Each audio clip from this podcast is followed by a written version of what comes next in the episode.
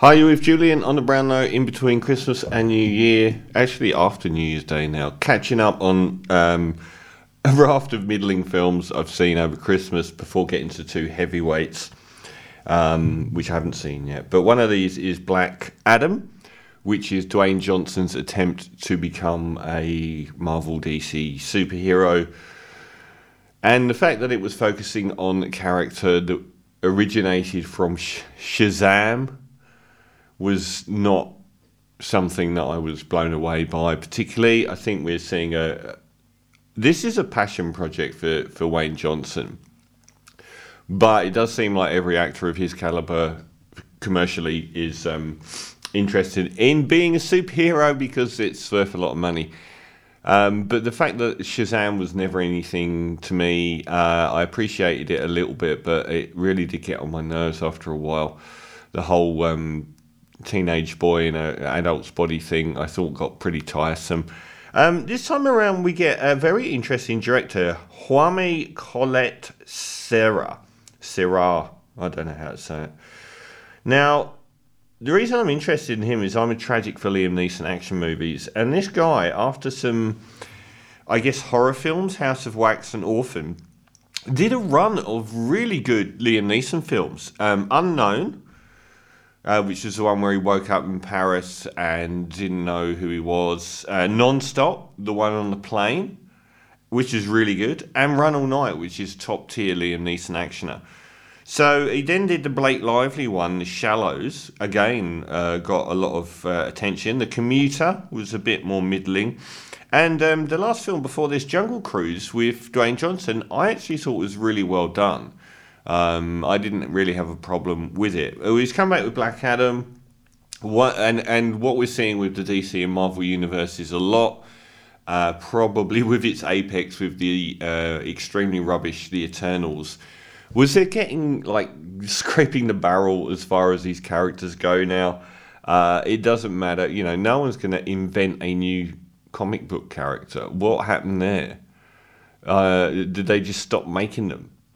So we've got Black Adam has this um, in one of the most torturous opening monologues in history. Uh, the exposition at the start of this film is probably the worst I've ever seen. There's not only is it it incredibly complicated the story that's being told.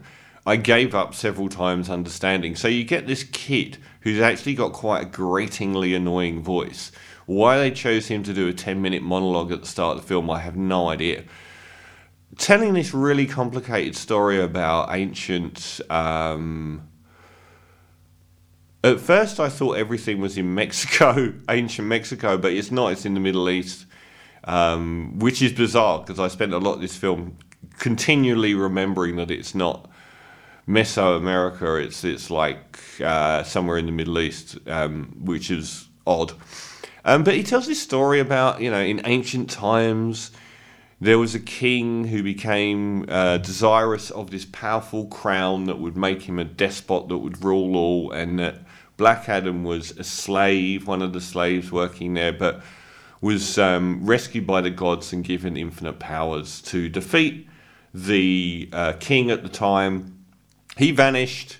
Hundreds of years later, the Crown again is being pursued by archaeologists. Uh, Raiders of the Lost Ark does come up multiple times watching this, and he's reborn.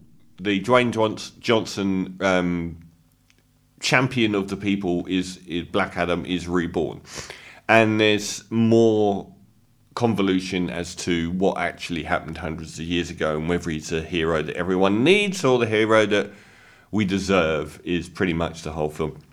Now it's um, it's not great. Um, it's been a flop, really, um, but it isn't. It it.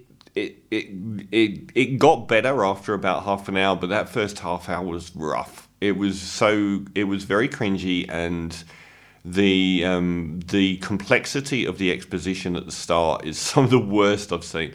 They just tell this incredibly detailed story with this grating voice. And it doesn't get much better for a while, but it once it sort of pans out with the main characters, um, it's okay.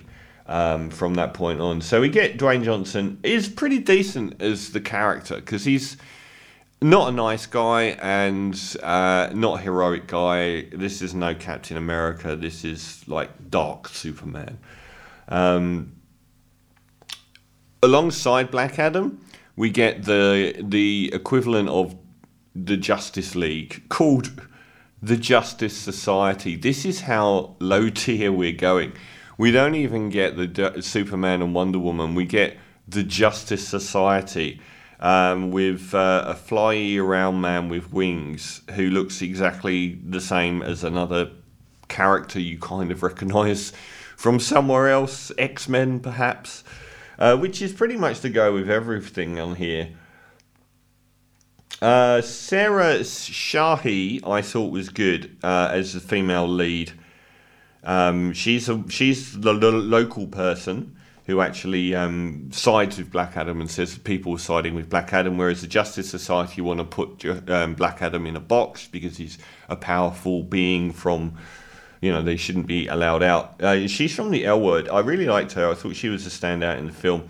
Pretty much no one else is. Uh, we do get, for some reason, as one of the Justice Society, Pierce Brosnan as Doctor Fate, uh, who possesses um, psychic abilities to manipulate reality and stuff like that. The weird thing about this, um, one of the things that I think is going to finally kill comic book movies is casting. Um, so the people at studio heads continually want to throw teen friendly, Shuri friendly people at the screen who aren't very good. And uh, we get two here. Um, so we get Quintessa Swindell as a swirly cyclo- cyclone superhero, and we get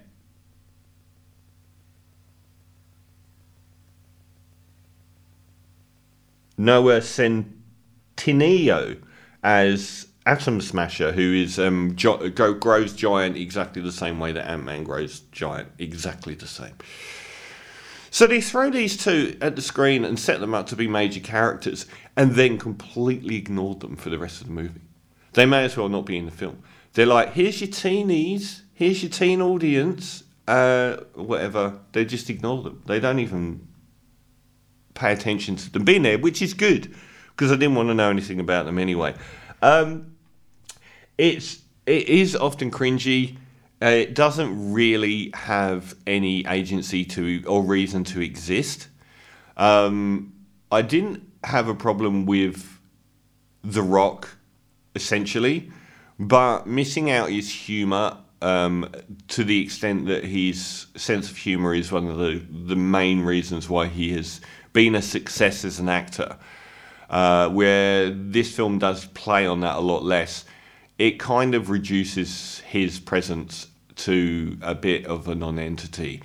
Um, the effects and everything are pretty decent. Uh, there's some good visuals and it's relatively quick. Um, apart from the um, exposition over the opening 10 15 minutes, uh, it, things progress at a rate of knots. It's very silly and the whole sort of you know the powerful object storyline is so overdone. Uh, so that wasn't a plus. Um, no one other than that uh, female was uh, particularly stood out. Sarah Shahi um, as Adriana Tomaz. I thought she was really good, and I liked her. I liked her look. I liked her personality. She seemed to have a bit more agency about her, I guess. None of the others did. Even um, Pierce Brosnan sort of lost a bit here. I don't know why they've cast him in this role. Um, and the others on that side, the, the, I actually got really annoyed at the Flying Man for continually pestering Black Adam. It got on my nerves a lot. Um, so, I mean, the, the revelations as to Black Adam's real, true past added some grist to a very generic superhero story, um, and it is very mid tier in every way. So um, you will probably cringe and probably just get across the line. But I'm going to give Black Adam um, a four and a half out of ten. I wouldn't say it was as bad as many of the Marvel phase, whatever they are in. Um, I don't think it's as bad as uh, the multiverse, Doctor Strange. Um, it's not as bad as the Eternals. It's like the Eternals, but much quicker and fun. So that's an improvement in two categories. So I'm going to give it a four and a half out of ten for Black Adam.